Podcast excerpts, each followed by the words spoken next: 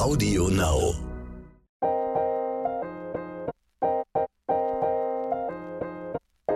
Neon unnützes Wissen. Der Podcast, den man nie mehr vergisst.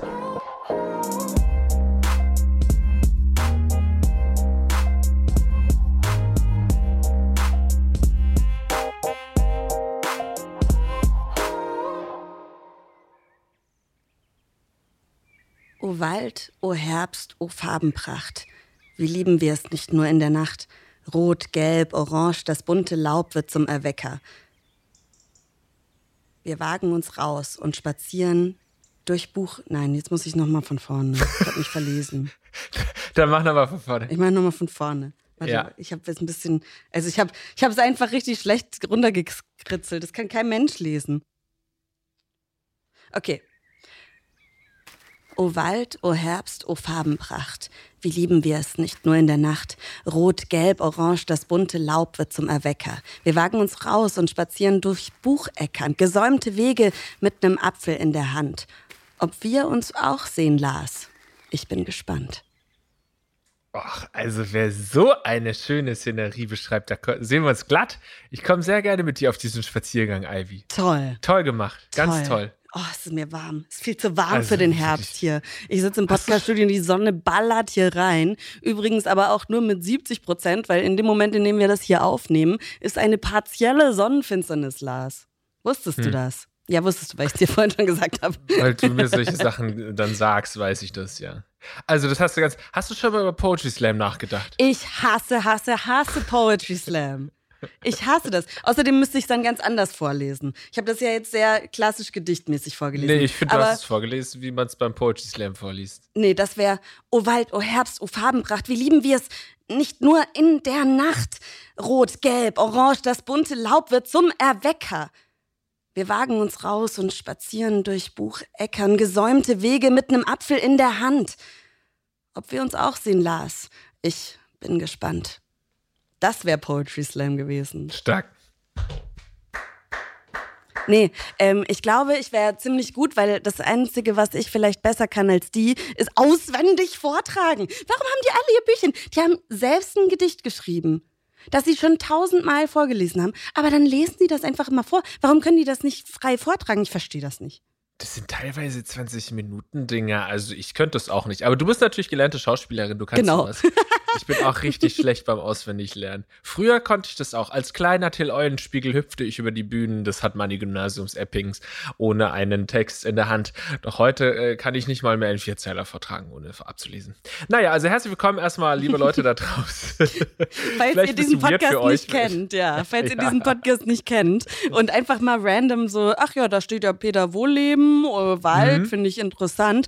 Ähm, das ist die zweite Folge unserer Waldserie, die diese Woche stattfindet. Am Montag kam die erste Folge, da gab es unnütze Fakten. Und hier geht's in den Deep Dive. Und es gibt auch immer eine Bestrafung. Und meine war es, ein Gedicht zu präsentieren für den Lars.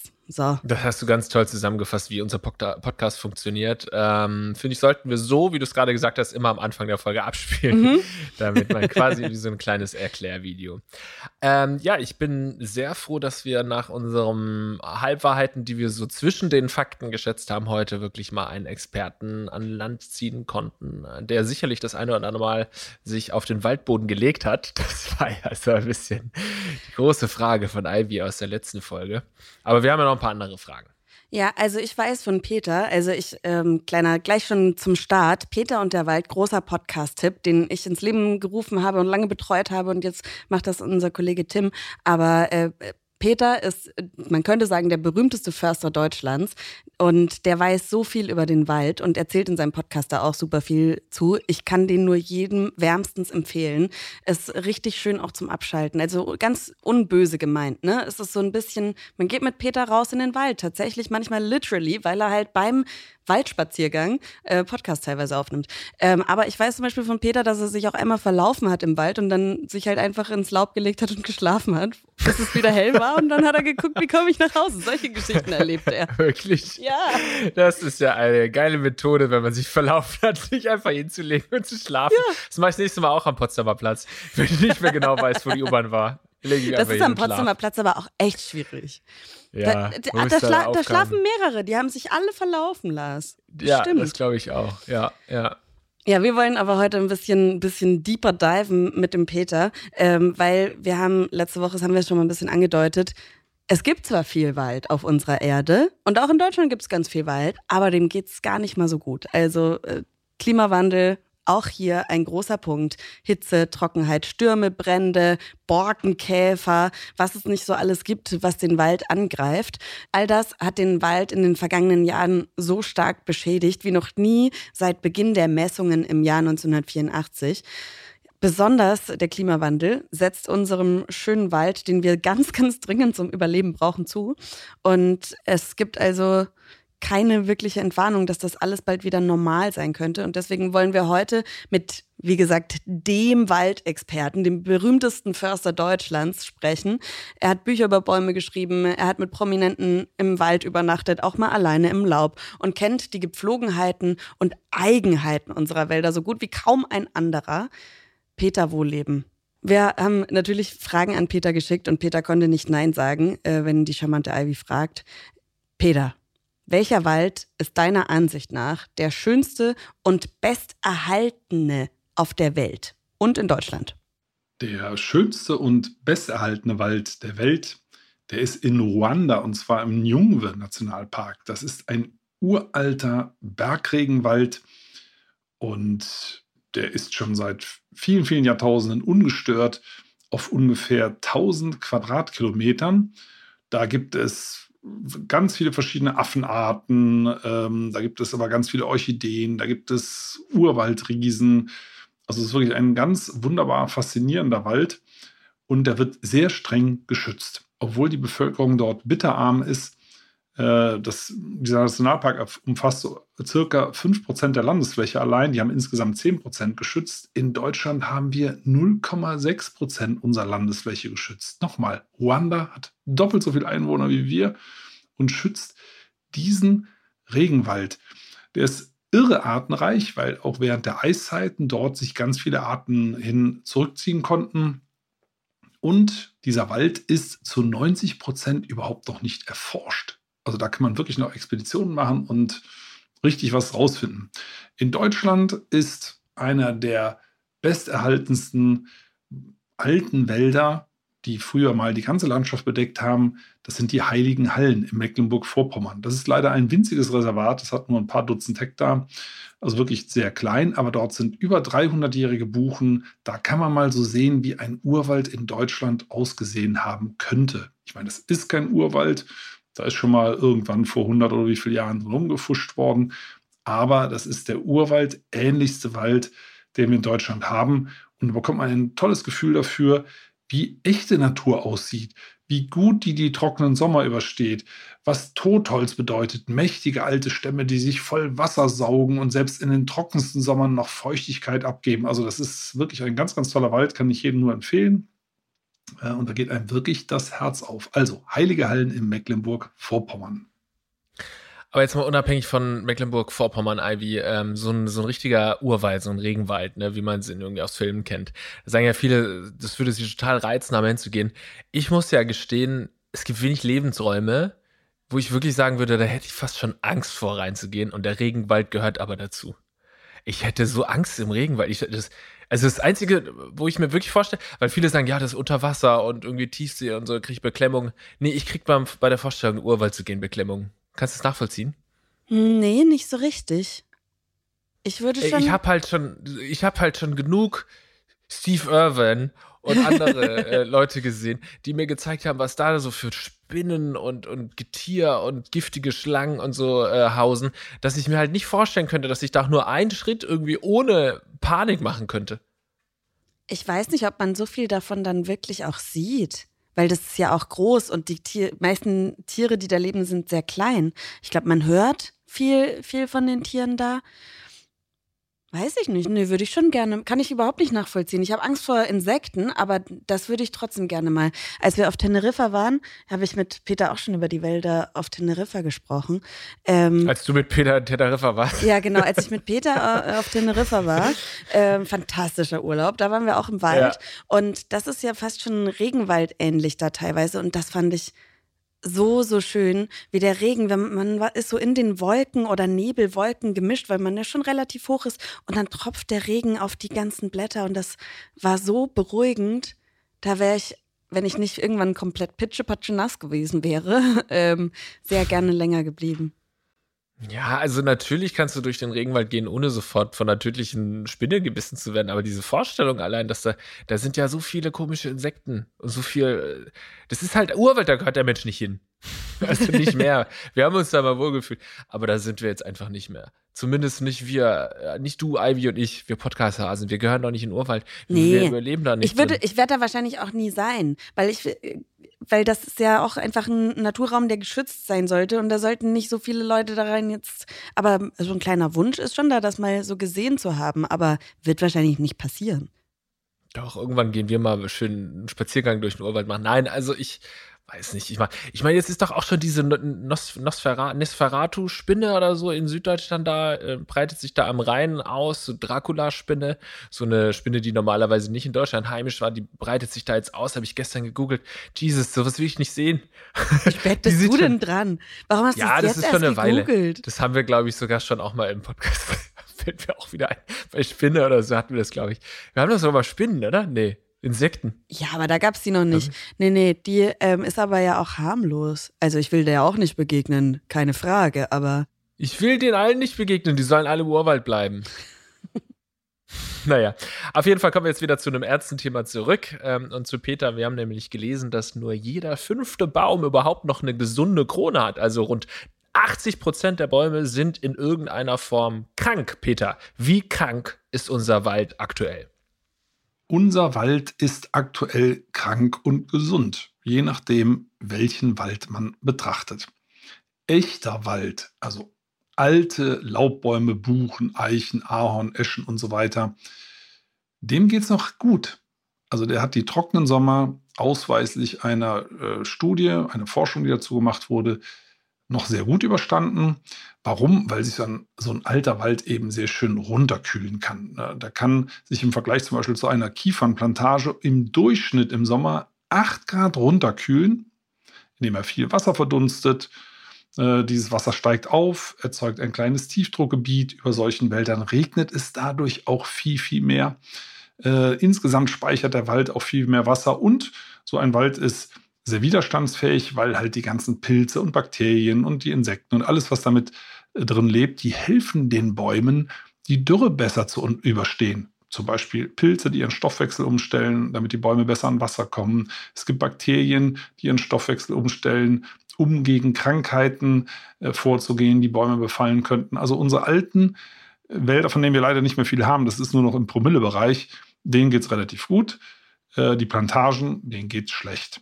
Das sind naturferne Kunstgebilde und äh, das ist klar, die waren immer schon anfällig. Also die ersten großen Borkenkäfer, Katastrophen in Fichtenwäldern hatten wir schon zum Beispiel um 1840. Das ist nichts Neues. Der Klimawandel verschärft das nur.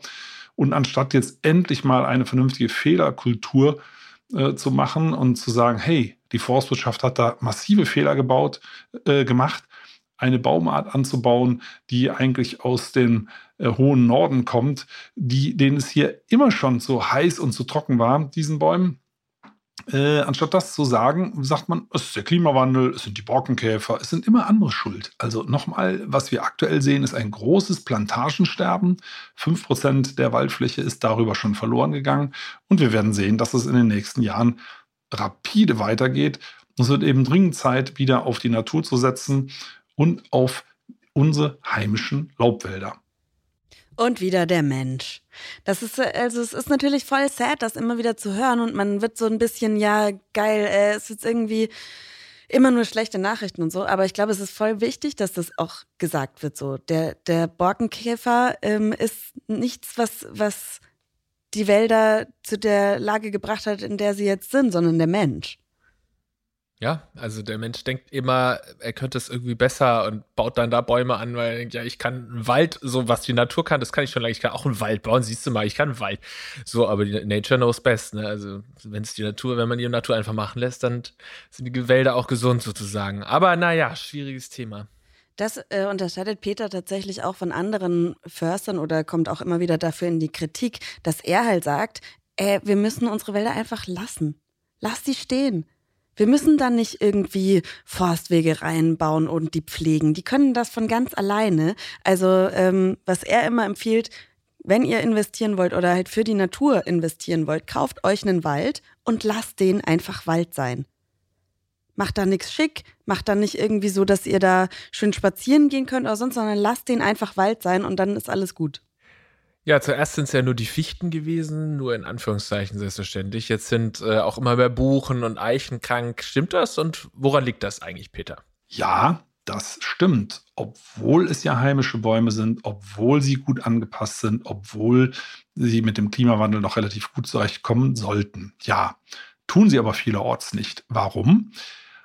Ein Beispiel. Unsere heimischen Laubbäume sind auf Winterniederschläge angewiesen. Das heißt, Wenn es im Winter viel regnet, speichert der Waldboden irre Mengen an Wasser und das rufen unsere Laubbäume im Sommer wieder ab.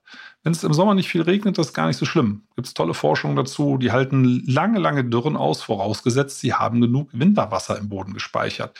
Und jetzt kommt's, wenn man dann natürlich alle 20 Meter mit äh, schweren, tonnenschweren Maschinen da reinfährt und den Boden komprimiert, dann fährt man diesen Tank platt. Der Boden speichert hinterher kaum noch Wasser. Und die Bäume verdursten dann oft im Sommer. Und dann sagt man, ach Mensch, guck mal, die Buchen und Eichen, die haben es nicht mehr drauf. Und in Wirklichkeit liegt es an der Forstwirtschaft. Anderes Beispiel, wenn man äh, Bestände, Wald, Waldteile stark auflichtet durch Baumernte, auch dann heizt sich der Wald auf da kommt Sonne rein, die Luft wird trockener, der Boden trocknet schneller aus und dann geht eben auch sehr viel Wasser verloren. Das stresst die Bäume und wenn der Boden dazu auch kaum noch Wasser gespeichert hat, dann geht die Spirale eben äh, umso schneller weiter. Und deswegen sehen wir aktuell leider in vielen Wäldern auch absterbende Eichen und Buchen. Aber nochmal, das ist nicht der Klimawandel. Der verschärft nur die Symptome einer Forstwirtschaft, die auf echten Wald leider sehr wenig Rücksicht nimmt. Okay, also, wir sind schuld und der Klimawandel verschärft nur die Symptome. Aber was kann denn jeder einzelne von uns jetzt dann irgendwie tun, um den Wald zu schützen und ihm zu helfen? Wenn man dem Wald helfen möchte, dann kann man das mit kleinen und großen Sachen machen. Kleine Sachen wären zum Beispiel ein Aufkleber auf dem Briefkasten, bitte keine Werbung einwerfen. Das spart schon Hunderttausenden von Bäumen das Leben, die für sowas extra abgeholzt werden, für so ein Papier. Deutschland hat ja einen irre hohen Papierverbrauch. Es geht auf dem Teller los. Fleisch ist der Hauptwald- und Klimakiller. 80 Prozent der landwirtschaftlichen Fläche global werden äh, zur Fleischerzeugung und für tierische Produkte genutzt und dafür eben entsprechend der Wald abgeholzt. Übrigens auch in Deutschland. Das ist natürlich früher schon passiert. Aber wir haben in Deutschland fast so viel Tierfutterfläche wie Waldfläche. Ja, das hört man nicht gerne, aber Klimaschutz fängt tatsächlich auf dem Teller an. Was kann man sonst noch machen? Hm, man kann sich am Urwaldprojekt beteiligen, ähm, hier in Wershofen zum Beispiel, äh, wo alte Buchenwälder per Pacht für viele Jahrzehnte geschützt werden vor der Motorsäge. Genau darum geht es ja dann immer. Äh, man kann insgesamt den Holzverbrauch drosseln, indem man zum Beispiel, wenn man eine neue Heizung einbaut, nicht auf Holz umstellt. Ne? Also Holz, wenn man so eine Heizung hat, ist ja okay, aber wenn man so umstellt, nicht bitte nicht mehr auf Holz. Holz verdrängt ja nicht Öl und Gas, sondern Wärmepumpen. Und Holz ist laut Aussage äh, hunderter Wissenschaftlerinnen und Wissenschaftler der dreckigste Heizstoff überhaupt. Ganz, ganz klimaschädlich. Also sollte man nicht tun. Das hat übrigens ähm, unsere Redakteurin, die fantastische Kirsten, auch gemacht. Die hat 10 Quadratmeter von diesem alten Buchenwald in der Eifel für die nächsten 50 Jahre geschützt, was Peter da gerade gesagt hat. Und das war gar nicht so teuer, hat sie erzählt, und zwar nur 48 Euro. 50 Jahre, 10 Quadratmeter, 10 Quadratmeter, 10 Quadratmeter äh, Buchenwald schützen. Stark. Einfacher Klimaschutz eigentlich, ne? Ja. Ich muss ehrlich zugeben, und wir sind ja auch, also wir sind ja sehr, ich glaube, wir, wir kommen an, weil wir auch ganz authentisch sind. Ähm, ich habe in letzter Zeit immer mal wieder Fleisch gegessen und ich fühle mich ganz, ganz schlecht. Aber gerade wenn ich meine Tage bekomme, habe ich so unfassbar Bock auf Fleisch. Ich meine, ich glaube, es ist, ich werde damit jetzt, das macht jetzt nicht alles, was ich die letzten zwei Jahre nicht an Fleisch gegessen habe, wieder wett. Aber ich fühle mich schon schlecht. Ich werde das, ich muss das ja. wieder, wieder lassen. Aber es war jetzt auch nicht übertrieben viel, ne? Aber ich wollte kurz hier beichten. Das ist okay. Ich dachte beim Thema Wald und du musst beichten. Ähm, sorry, Lars, muss dir sagen, ich habe gestern im Wald und habe ein paar Bäume gefällt oder sowas. dachte ich, die Richtung. Es tut mir leid, ich bin sehr authentisch. Ja, ähm, ich glaube, das, das führt zu weit, Ivy, dass es dir jetzt da schlecht geht dadurch, das führt zu weit. Du machst deinen Teil, du ähm, leistest deinen, ähm, deinen Teil und du hast schon ganz viel auf Fleisch äh, verzichtet. Und wenn jeder genauso handeln würde wie du, nämlich, oh, ich habe meine Tage, dann esse ich mal wieder Fleisch, dann hätten wir kein ähm, großes Problem mehr. Wahrscheinlich. Aber trotzdem, das ist halt echt, weil Essens, Lebensmittelproduktion, das wird immer wieder vergessen, ähm, ist einfach der größte Klimakiller. Hm. Ja, beim, beim Fleisch kannst du viel tun, das stimmt. Ja. Ich habe halt für mich auch ähm, diesen Weg einfach gefunden, zu sagen, ich habe meinen Fleischkonsum um safe 80 bis 90 Prozent oder so runtergeschraubt. Und ähm, es hilft mir, oder beziehungsweise ich, ich kann das besser durchziehen, indem ich sage, ja, aber die 10 Prozent leiste ich mir noch, die gönne ich mir noch. Da würden eben Hardcore-Veganer äh, und Vegetarier sagen dann, keine Ahnung, brauchst es, kannst du auch gleich sein lassen. Was ist das denn für eine Einstellung? Aber ich bin der festen Überzeugung, halt, wenn alle so handeln würden und vielleicht ist es einfacher, einfach die, den, den, Schritt zu gehen oder die ersten Schritte zu gehen, wenn man sich ähm, sagt, okay, ich muss jetzt nicht von heute auf morgen sofort Veganer oder Vegetarier sein, dann ähm, kommen wir viel weiter, als wenn man das, das zu radikal angeht. Und deswegen brauchst du dich nicht schlecht fühlen, Ivy. Danke. Aber jetzt äh, nochmal vielleicht ein bisschen zu schöneren Dingen, ganz anderes Waldthema. Am Anfang habe ich es gesagt, dass Peter mal erzählt hat im Podcast, dass er sich mal im Wald verlaufen hat und dann einfach da übernachtet hat. Was ist denn, wenn das mal passiert? Also wenn wir uns irgendwie in einem großen Wald verlaufen, lieber Peter, was, auf was soll ich achten, damit ich entweder wieder aus dem Wald rauskomme oder was soll ich tun, wenn ich da mal übernachten muss? Also erstmal in Deutschland kommt man halt überall wieder raus, weil wir so ein dichtes Wegenetz haben, damit man sich nicht verläuft. Immer bergab gehen. Das ist eine eiserne Regel. Das gilt am Amazonas, das gilt äh, bei uns äh, im Schwarzwald oder in der Eifel oder sonst wo. Immer bergab gehen und wenn man dann auf einen Bach stößt, immer in Flussrichtung bergab weiter. Und dann kommt man irgendwann halt an eine Siedlung. Warum macht man das? Das macht man, damit man nicht im Kreis läuft. Ne? Also damit man irgendwie rauskommt, selbst wenn das keine gerade Linie ist, das kann es ja dann gar nicht sein, aber man läuft nicht im Kreis und kommt automatisch an eine Siedlung. In Deutschland geht das halt sehr schnell. Aber wenn man denn dann doch mal im Wald übernachten muss, was macht man da? Man kann, kann das sehr äh, ja, pur, puristisch machen, dass man sagt, man stopft zum Beispiel, wenn es im Winter ist, sich die Hosen voll Laub und die Jacke oder Pullover. Ja, das kratzt ganz ordentlich, aber das isoliert halt. Ne? Oder man legt sich in einen Laubhaufen, den man sich zusammenschart. Unten drunter äh, kommen dann Zweige von Fichten zum Beispiel. Das, die können wie eine Matratze zusammengelegt werden, also wirklich sehr, sehr bequem. Was soll man essen? Ja, also jetzt aktuell gibt es zum Beispiel sehr viele äh, Eicheln, weil dieses Jahr sehr viele Eichen geblüht haben. Die kann man wässern. Die muss man erstmal ein bisschen klein schneiden und wässern. Und zwar immer wieder das Wasser austauschen, bis es klar bleibt. Also bis es nicht mehr braun oder gelblich wird, sondern klar bleibt. Und dann kann man daraus Mehl machen. Das kann man rösten, auch für, für Kaffee und für alle möglichen Sachen. Das ist also sehr, sehr nahrhaft. Ähnliches gilt für Bucheckern. Äh, die kann man rösten, die braucht man jetzt nicht wässern. Ähm, und ansonsten, ja, Pflanzenwurzeln kann man, Löwenzahnwurzeln, solche Sachen ausgraben. Im Sommerhalbjahr kann man auch das Cambium essen, zum Beispiel von Fichten, indem man die Rinde abschält. Nimmt man natürlich eine umgefallene Fichte, die aber noch lebt, kann man das Cambium abschälen. Das ist eine glasklare, dünne Schicht über dem Holz. Das sieht so ein bisschen aus, ja, so, so milchig trüb und schmeckt wie Mohrrüben. Also wirklich gut. Und da ist sehr viel Zucker drin, sehr viel Stärke. Damit kann man sich gut ernähren. Alles andere kann man vergessen. Also Beeren gibt es ja selten. Also Brombeeren, Himbeeren, sowas. Darf man auch nicht so viel von essen, weil die sehr sauer sind. Da übergibt man sich sehr schnell. Nüsse, das fressen die Eichhörnchen, bevor sie reif sind, kommt man auch nicht dran. Jagen, also A, bin ich ja eh Vegetarier, aber B, selbst wenn man es machen wollte, man kommt an die Wildtiere nicht dran. Also wenn, muss man sich wirklich auf die Basics äh, runterbegeben. Im Sommerhalbjahr ist das Cambium, im im Winterhalbjahr sind es Eicheln. Ne? Und da muss man halt sehr, sehr viel sammeln.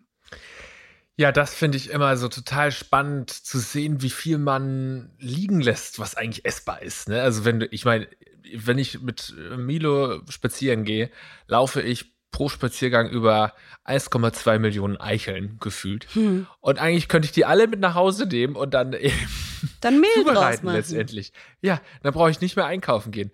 Und das ist ja auch so krass. Mit, wir hatten ja auch mal Jürgen Feder da ähm, als, als Experte bei Pflanzen war das, glaube ich. Und der ähm, hat mir auch schon mal irgendwie gezeigt, was es da irgendwie auf dem Boden alles für Kräuter zu fressen gibt und was man sich da alles in Salat machen kann. Das finde ich immer total, ähm, total spannend und eigentlich auch total schade, dass man das sich dann oder nicht beibehält und dann auch wirklich mal macht. Vielleicht esse ich wirklich mal eine Eichel. Also eine, eine Pflanzeneichel. Oh, Lars.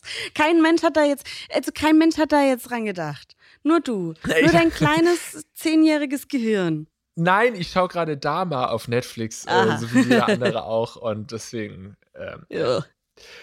Gut.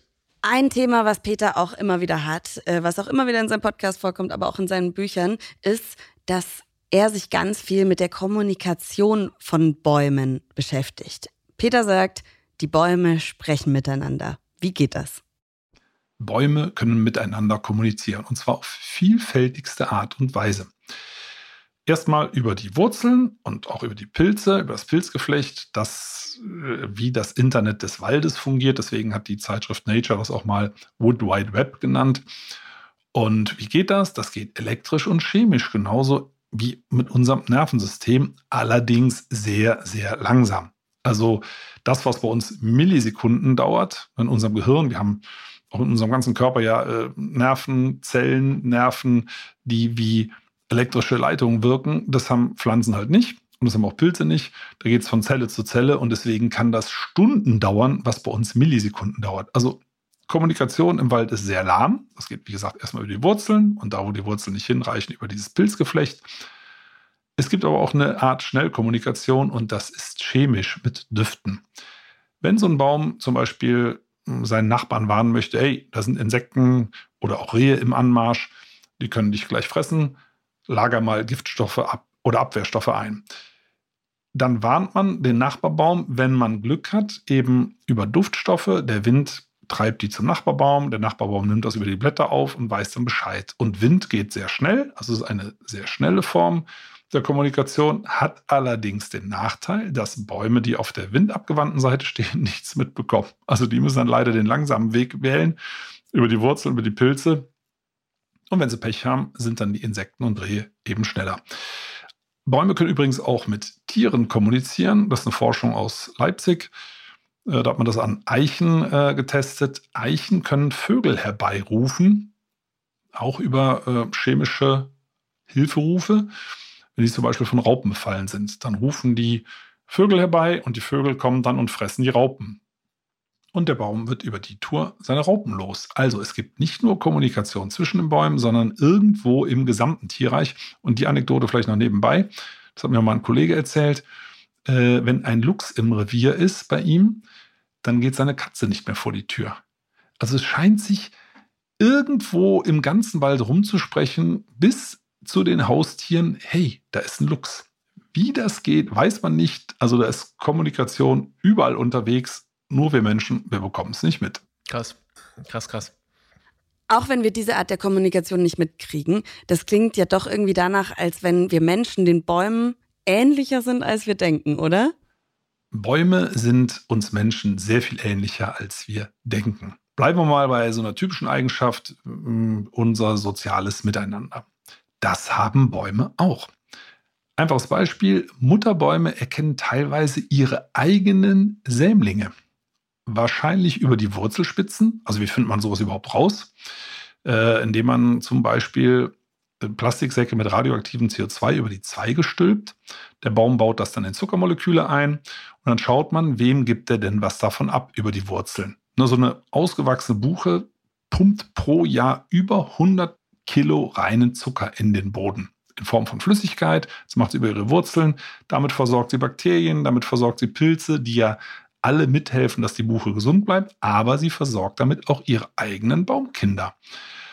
Und das kann man eben feststellen, wenn man schaut, dieser radioaktive Zucker, wohin fließt der? Der fließt bevorzugt in den eigenen Nachwuchs. Der wird quasi gestillt. Und ich finde das faszinierend. Auf der anderen Seite ist ja irgendwie auch logisch, dass Bäume sich um ihren Nachwuchs kümmern, damit es dem gut geht, damit er schön aufwächst. Ähm, das Thema Kommunikation haben wir schon gehabt, dass Bäume sich gegenseitig warnen vor äh, Schädlingsbefall. Das machen wir auch. Ne? Wenn irgendwo äh, jemand in Gefahr ist, dann warnen wir die Person. Bäume können sich Sachen irre lang merken, ihr ganzes Leben lang und geben das weiter, auch an ihren Nachwuchs. Ne? Eine weitere Parallele, das sieht man, dass Sämlinge sich dann so verhalten wie die alten Bäume. Das geht über epigenetische Effekte und andere Dinge. Das würde jetzt zu weit führen, aber äh, die lernen tatsächlich von ihren Mutterbäumen. Auch das ist eine äh, ganz starke Parallele bis hin zu solchen Einzelheiten, wie dass die Haut faltiger wird im Alter und, und ähnlichen Dingen. Ja, also Bäume sind zwar keine Menschen, aber in vielen, vielen Dingen ähnlicher, als man denken würde. Nebenbei mal eine kleine Denksportaufgabe. Was ist eigentlich der Hauptunterschied zwischen Tier und Pflanze? Das macht uns ja das Verständnis immer so schwierig. Hm? Der Hauptunterschied in der Funktion. Es ist nicht, dass Pflanzen festsitzen, das machen viele Tiere auch. Es ist nicht das Fehlen von Schmerz. Da gibt es äh, eine tolle Forschung an renommierten Universitäten, dass Pflanzen das sehr wohl empfinden können. Nein, es ist die Photosynthese. Pflanzen machen ihre Nahrung selber, Tiere und wir Menschen eben auch nicht. Und deswegen sollen die weniger können als wir, weniger gut organisiert sein? Nein. Das ist ein überkommenes Denken in Rankings, dass wir immer denken, der Mensch, der ist ganz besonders und dann vielleicht noch ein paar Tiere, aber Pflanzen auf gar keinen Fall. Nein, Pflanzen haben mindestens so viel drauf wie Tiere. Anders gelagert, äh, gar keine Frage. Anders konstruiert, auch keine Frage. Aber nicht schlechter. Ne? Und, aber das macht das Verständnis halt so schwierig. Die sind anders aufgebaut und wir können uns schlechter in sie reinversetzen. Aber nochmal, die haben es echt drauf. So, jetzt ist ja Anfang November, die Uhren sind schon so langsam auf die Winterzeit umgestellt. Ähm, bei dem einen oder anderen auch nicht. ich muss es wohl noch machen. Also, äh, kein Mensch stellt mehr Uhren um. Keine, nee, das, macht, das, ist alles digital. Außer, außer an der Mikrowelle oder so am Backofen. Ja, stimmt. Da muss man das noch machen. Oder im Auto manchmal auch noch. Naja, also es dauert nicht mehr lange, da ist dann auch schon wieder Weihnachten. Welche Art von Weihnachtsbaum empfiehlst du denn, Peter? Einen mit Ballen oder ohne? Welches Herkunftsland überhaupt einen? Oh je. Also ich sehe es ganz pragmatisch. Ein Weihnachtsbaum ist für mich so ein bisschen was wie Gemüse. Das wird angebaut auf Feldern, das wird konsumiert und das ist ein schöner Brauch. Also für mich ist das in Ordnung welchen Weihnachtsbaum soll man nehmen? Also mit Ballen war ja mal früher modern. Das pflanzt man sich nachher in den Garten. Das könnt ihr übrigens überall in den Städten besichtigen. Da stehen jetzt, das war so in den 70er, 80er Jahren modern, da stehen jetzt überall diese Blaufichten, die den Häusern über den First wachsen und den Leuten jetzt Angst machen, weil die Dinger eben leider relativ leicht umfallen können und dann möglicherweise ins Haus krachen. Die werden jetzt mit viel Aufwand wieder beseitigt. Ne, es ist, erst sind die mal relativ klein und dann denkt man, ja, vielleicht mache ich es nächstes Jahr weg und es vergehen Jahre und der Baum wird immer größer und irgendwann kann man es nicht mehr selber wegmachen. Es wird halt sehr, sehr teuer. Und ich bin ja für jeden Baum in der Stadt, aber diese Weihnachtsbäume mit Ballen würde ich nicht für den Vorgarten empfehlen. Wenn ihr Weihnachtsbäume kauft, dann wäre es natürlich schön, wenn das mit Ökosiegel ist, alleine für eure eigene Gesundheit. Das ist ja auch nicht schön, wenn der Krempel dann in der warmen Wohnzimmerluft drinnen ausdünstet. Mal ganz abgesehen von den Schäden für die Natur draußen, wenn man sowas so anbaut. Ähm, es gibt auch die Kunststoff-Weihnachtsbäume. Ich finde die gar nicht schlecht. Plastik ist doof, gar keine Frage, aber die sind mittlerweile täuschend echt. Äh, und wenn man die wirklich über viele, viele, viele Jahre verwendet, kann es unterm Strich ökologisch günstiger sein, einen Kunststoffbaum zu verwenden. Ne? Das könnte man sagen, oder gar keinen. Ja, kann man auch. Aber für mich gehört das Weihnachten dazu, Weihnachtsbaum. Und ähm, das ist dann eben Geschmackssache. Ein Punkt vielleicht noch, wenn man den aus dem Wald holt, das ist immer so eine Sache. Also wenn das wirklich unter alten Bäumen ist, unter alten Laubbäumen, dann nimmt man Fichten raus, tut man ja was dafür, dass diese Fichtenmonokulturen wegkommen. Die sehen im Wald oft besser aus als zu Hause. Und wenn die unter anderen Bäumen stehen, dann kriegen die Nadeln so einen leichten Gelbton, einfach weil die nicht genug Licht kriegen. Also da wäre ich vorsichtig. Ich habe selber mehrfach erlebt und es hat dann lange Gesichter gegeben an Weihnachten. Also das würde ich nicht empfehlen. Also entweder, so, ne, so blöd wie es sich anhört, aus einer Plantage oder halt ein Kunststoffbaum. Aber weder aus einem dichten Wald noch mit Ballen, das würde ich nicht empfehlen. Interessant, dass er nicht grundsätzlich dagegen ist. Ne? Ja, wir haben auch eine ganze Folge dazu ähm, gemacht letztes Jahr. Sorry, dass ich jetzt hier so viel auf äh, Peters Podcast. Ich will, dass ihr hier bleibt, aber ich finde Peters Podcast halt einfach richtig geil. Peter und der Wald, da haben wir auch letztes Jahr eine ganze Folge zu Weihnachtsbäumen gemacht. Und ähm, das ist das Tolle an Peter. Er ist nicht immer einfach nur gegen etwas, sondern sagt, ey, ja, das ist eine tolle, äh, toller Brauch. Und er hat auch einen Weihnachtsbaum, aber halt seit ein paar Jahren auch einen aus Plastik. Und das ist am Schluss, auch wenn Plastik pfui pfui, böse böse, lohnt es sich mehr als so einen kleinen Baum und vor allem kleinen Baum. Weißt du, wie lange diese Bäume wachsen? Um so einen 1,50 Baum, den man sich dann ins Wohnzimmer stellt, groß zu ziehen, dauert es, Achtung, über zehn Jahre. Diese kleinen Bäumchen sind zehn Jahre alt. Und dann werden die einfach abgeholzt. Ich finde das doof. Zu fällen einen schönen Baum braucht's eine halbe Stunde kaum. Zu wachsen, bis man ihn bewundert, braucht er, man bedenkt es, ein Jahrhundert. Wow. Okay, und damit habt einen, einen schönen, schönen Rest Donnerstag oder wann auch immer ihr diese Folge hört. Wir haben mit einem Gedicht gestartet, mit einem Gedicht geendet. Ja. Vielen, vielen Dank, Lars. Ich glaube, ich glaub, dieses Gedicht oder Witz habe ich in meiner Karriere schon bestimmt in 30 verschiedenen ähm, Sendungen oder so aufgesagt. Ohne Witz. Und wahrscheinlich ist es immer ein bisschen falsch, aber ich re ähm, rezitiere es immer wieder. Ja, vielen Dank, Ivy. Es war ein tolles Thema. Ähm, denkt man ja anfangs immer nicht. Oft sind so die Themen, wo man anfangs sagt, boah, gut, haut mich jetzt nicht vom Hocker, dass sie jetzt über Wälder oder Bäume oder sowas sprechen. Aber letztendlich sind das oft die Folgen, die dann doch am spannendsten sind. Hat mir sehr gut gefallen. Vielen, vielen Dank natürlich auch an Peter. Check den Podcast aus. Kann man sehr empfehlen, offensichtlich. Ivy, du bist Fan. Ich bin Fan. Ich bin großer Peter Wohlleben-Fan. Wirklich, ohne Scheiß. Ich hoffe, er hört die Folge nicht, ganz ehrlich, weil ich so äh, fangirle irgendwie immer um Peter rum. Peter, bitte hör das nicht. Bitte sprich mich nicht machen. drauf an.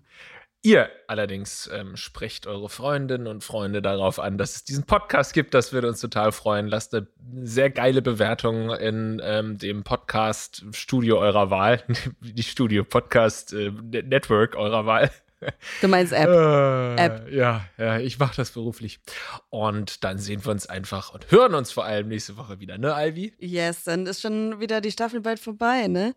Das ist echt, das fliegt die Zeit. Es fliegt die Zeit. Und das bedeutet auch, Lars, dass wir nächste Woche unsere 100. Folge haben. Wie krass ist das? Uh, da müssen wir uns das überlegen. Eine, das müssen wir auf jeden Fall gemeinsam machen. Nicht wer hier so Remote-Quatsch. Da müssen wir schön, schön Sekt vielleicht trinken. Oh ja, finde ich, finde ich gut. Das können wir wirklich machen zur 100. Folge. Und ja, ähm, wie, wie immer, also da sind wir ja auch immer, wie Ivy schon gesagt hat, sehr authentisch und offen. Ähm, es geht natürlich, also überhaupt geht diese äh, dieses Podcast-Projekt ja nur so lange, weil ihr uns so tatkräftig unterstützt, weil ihr ähm, offensichtlich sehr treu seid und ähm, diesen Podcast hört und ihn weiterempfehlt. Deswegen an dieser Stelle auch nochmal vielen, vielen Dank. Das werden wir in der hundertsten Folge dann natürlich nochmal gebührend machen, den Dank erneuern. Aber es geht natürlich auch immer nur weiter, wenn ihr es weiter fleißig hört und teilt. Insofern ähm, macht das gerne, wenn ihr wollt, dass es mit unnützes Wissen weitergeht. Aber die Staffel ist ja noch nicht ganz vorbei. Wir haben noch Zeit. Wir haben noch Zeit. Wir hören uns nächste Woche wieder. Ciao, Kakao.